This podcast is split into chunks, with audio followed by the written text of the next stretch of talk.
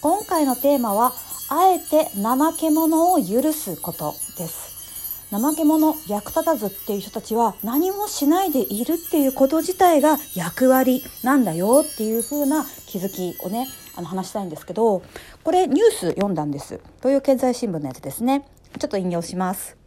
あの働き者ありと怠け者ありについて。どうやらこの怠け者たちはお労働量が不足する事態が発生した時に巣全体の労働量を補填するための予備軍らしいということが分かりました。もし予備軍がなく、数全体で100%の労働パフォーマンスを発揮し続けていたら、不足の事態が生じた時にパンクしてしまうことになるでしょう。アリの巣は最初からこの不足の事態を織り込み済みで、常に怠け者が生じるように遺伝的にプログラミングされているんです。怠け者を予備軍と呼び替えるだけで、皆さんの中でもその存在に対する印象がガラリと変わるかと思います。結局、怠け者というレッテルは人間の先入観がもたらしたものに過ぎず、実際には彼らは働かずにじっと力を蓄えて待機するという仕事をしているのです。っていうふうにね、書いてあったわけですよ。素晴らしくないですか？なんかこう、働かないでじっと耐えるっていうのが仕事。なのが怠け者あり立ちっていうことらしいんですよ。これ生物学者さんがね書いたあの記事らしいですけどもでもこれってね人間の中にもあの働かない怠け者であるっていう風な、まあ、風天のトラさんみたいなねまあ、トラさんなんかしてるのかな？分からんけどことが人たちって必要なんじゃないかなと思うしいるよねっていうあの日本の昔話で三年寝太郎っているじゃないですか。3年寝てでくっちゃにくっちゃにしててある時大活躍みたいな。だからねそういう3年寝太郎怠け者ありみたいな人たちってなんかこのこれから？っていうか今？なんかすっごくあのー、待たれてるというか重要な役割をやってるんじゃないかなっていうふうに私は思うわけですよ。そうなこれぐらい歓声を受けてあの怠け者とか3年寝太郎たちってなんか迎えられるような余力があるっていうか、まあ、コロナみたいなさこういうふうな変わった事態になった時ってあの真面目に全力に今までの社会にきっちり合わせてきた人ってやっぱり余裕がないっていうかちょっと視野が狭いところがあるわけですよ。あるわけですよ。まあ、適応してたんだもん。今までの世界ねバッチリバッチリ。でも怠け者とかまあ3年寝太郎ってなんか興味ねえや。興味ない。めっちゃ興味ない。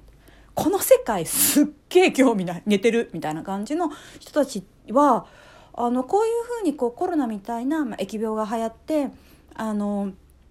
まあ、いろんな社会システムがか乱されている時って普通の働き者の人たちとは違うこの時点を転換するパワーとか発想を持ってるしかもそれって従来で価値があるよとか働いてるよとかいいねいいねって言われるような感じは多分ないんですよ。ろくでもない方法とか遊びに見えることとかえそんなニッチなの？絶対必要とされないから絶対に必要とされないからあんたが起業とか無理だからって言われてるようなやり方が意外とっていう風な感じでいけてる感じに多分これからなってくんじゃないかなっていうのがここ最近私が感じることです。なんかブンブン風を感じる。新しい時代の風っていうのはくだらなかったりつまらなかったりそのこう怠け者や三年寝太郎が「いやこれめっちゃわかる。いいいい。自分にしか分かんないかもしれない。超ニッチかもしれない。マニアックかもしれない。でもいい。面白い。面白い。もう転がってることぐらいしか毎日やりたくないやりたくないんだけどでも転がりながらでもこれは見たい。これはやりたい。これは収集したい。っていうようなタイプのことがあの旗から見るとねこのすごくいろんなものがあのごちゃごちゃになっていく世の中で希望の星になっていくような働きが私はあるんじゃないかなって思うわけですよ。だからねまあ働き者ありのふりをしていた怠け者さんたちもちょっとね自分の怠け者性を発揮していいんじゃないかなって思うわけです。怠け者さんがね。だからあのこの待つ何もしないゴロゴロするっていうのは私が果たしていた重要な任務であったっていうふうにまず自分をねちょっとね褒めてあげてほしいなって感じがする。そうするとまずまあこれ聞いてるのがね「怠け者です」とか「役立たずです」とか「3年寝太郎です」って自覚がある人だったらちょっとそんな自分に対して拍手を送って褒めてあげてほしいなっていう気持ちがあるしまあそういうふうなところを隠して強制してもう体を壊しながら必死で必死で働いてましたみたいな人はもうその怠け者性を解放するみたいなことを決意したもういいんじゃないですかっていうふうな感じがする。そうあのあなたたちには余力があるんですよ。寝てたしやる気しなかったし興味全然ないしこの社会のシステムになんか絶対に意地でもあの参加してやるもんかっていう風な気概があった人たちはあのねこれから多分主役よとそれこそアリの巣で言えばエマージェンシーが今来てるわけですよ。労働力が不足した時の予備軍なわけですから今めっちゃ予備軍活躍しなきゃいけないっすよみたいな感じが私はするわけです。じゃあそのあの怠け者さんたちがうん。そうね怠け者さんたちに対しがどうしたらいいのかな、まあ、何してもいいんだけどさ。そもそも怠け者だしあんまり人の指示に従いたくないしなんかセオリーにやはまろうとしても何て言うの？怠け者たちってさ基本働き者ありにすっぽりはまってる人たちからするとなんかこう体のサイズがこれ私のイメージ的な感じですよ。1.5倍から3倍くらいでかいのよ。でかいからセオリーにはまれないっていうだけだからそのでかさを生かして自信を持てよみたいなところがあるわけです。だからこれから怠け者は怠け者のまんまでそれを肯定したらめっちゃあんた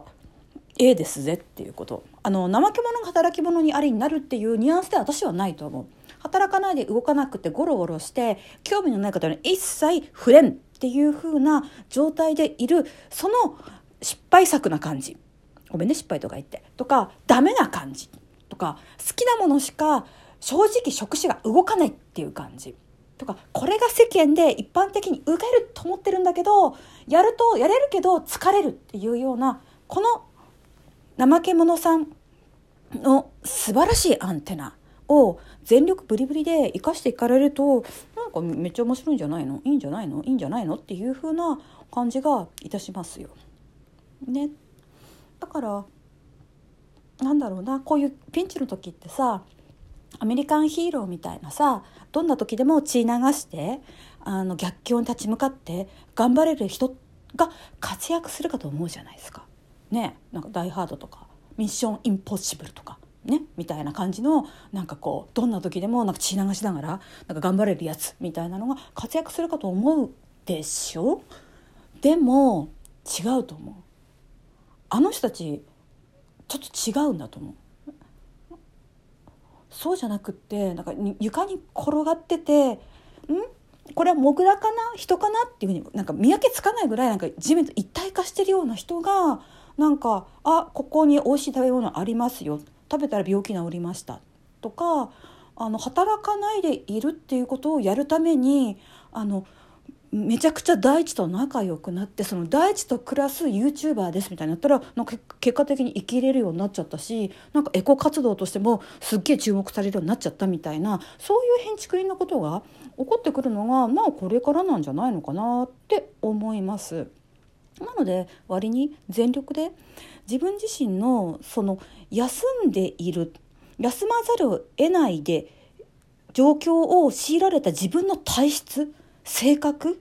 いわゆる欠点？とか先生とか親から直せ直せとか自分もやばいやばいやばいこれこれじゃ一般社会で成功できない成功できない結婚できない愛されないよと思ってた部分をこれってこういうピンチの時にあの必要なものとして欠点風の実はなんかスーパー長者なんじゃないの？っていうふうに見直してほしい。直さないでほしい。許してほしい。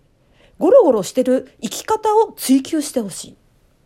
興味のないものに絶対人生で触れないで生き抜ける方法を探してほしい。無理はしないでほしい。これです。3つね。3つ私3っていう数字がすごく好きなので3で求めます。なので怠け者さんに必要なのはそのまんまの自分を変えないゴロゴロし続けろ。2つ目。自分のそのゴロゴロ生活を維持するためには必死になれ。で3つ目。そのゴロゴロ怠け者の視点こそが美しいっていう風に自分を褒めちゃいなよ。っていう。そんな感じです。まあ私もどちらかというと怠け者属性の人なので余裕で半年とか、まあ、ほぼ仕事もしないで生きていくこととかがまあやっちゃったりとかしてるんで大丈夫。結構人って生きていける。っていうのが私がこの仕事を10年以上していて思うことであります。なのでこれからは怠け者さんたちこそなんか世間の大事な大事なありがたきものとして胸を張っていきたいよねっていうふうに思っております。